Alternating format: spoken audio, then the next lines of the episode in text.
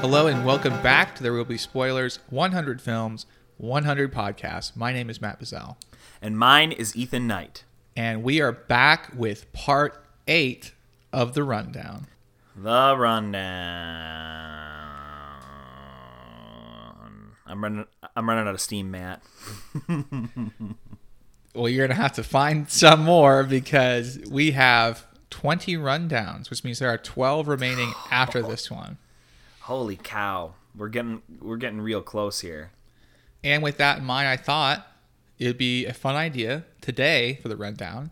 Instead of our scripted thing that we do, a little lightning round that people have seen the previous seven entries in the rundown, we mm-hmm. instead just try to do it off the cuff and see what exactly we remember from these 40 films we've seen.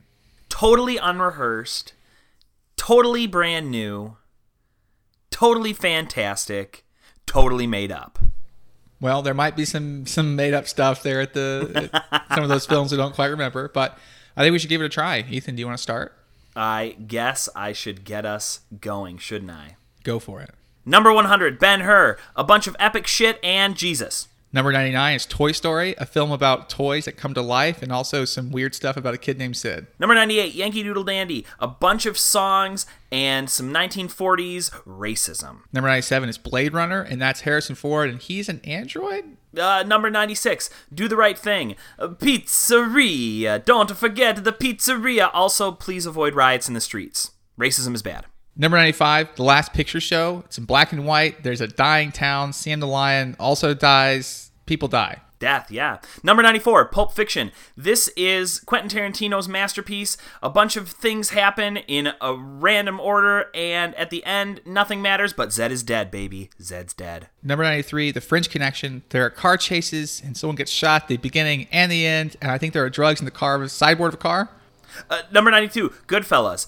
If you are coked out, don't watch this movie. You're going to see a lot of weird shit. Number 91, Sophie's Choice. There's a choice made. Stingo. the, it's a suicide.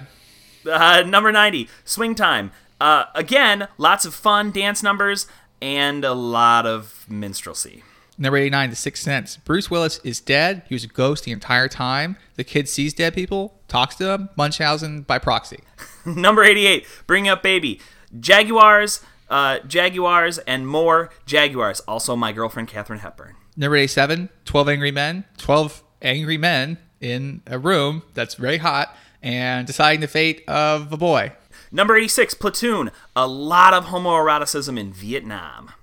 Number 85, A Night at the Opera. The Marx Brothers are basically little pan like gods that create chaos and then restore order at the end. Uh, number 84, Easy Rider. Motorcycles, sex, more motorcycles, more sex, and Jack Nicholson in his best role ever. Number 83, Titanic.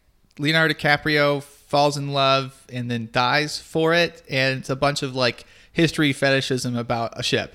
Number 82, Sunrise. He ain't shit. Leave him, bitch. Number 81, Spartacus. Butt Shin escapes slavery and goes to war and loses. And I'm Spartacus. Number 80, The Apartment.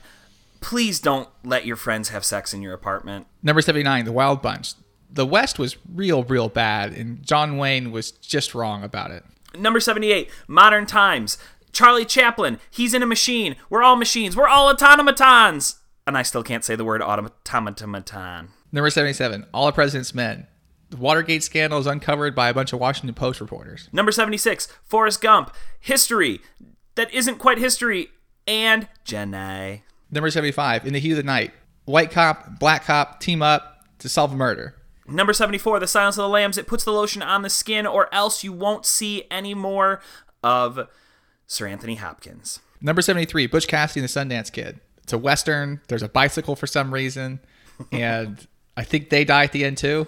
Number 72, The Shawshank Redemption. If you need to escape jail, all you need is a poster and a spoon. Number 71, Saving Private Ryan. It is what it says. Tom Hanks is going to go Saving Private Ryan. And at the end, he dies for it. Number 70, A Clockwork Orange. A lot of the old ultraviolence, a large penis statue, and some very uncomfortable images of people's eyes. Number 69, Tootsie. Dustin Hoffman becomes a woman to land acting roles and then sort of mansplains women's equality to people. And number 68, Unforgiven. Clint Eastwood goes to town fights some bad guys. It's a western. Number 67, Who's Afraid of Virginia Woolf? Just two people in a really bad relationship about a made up kid. Number 66, Raiders of the Lost Ark. Run away from boulders.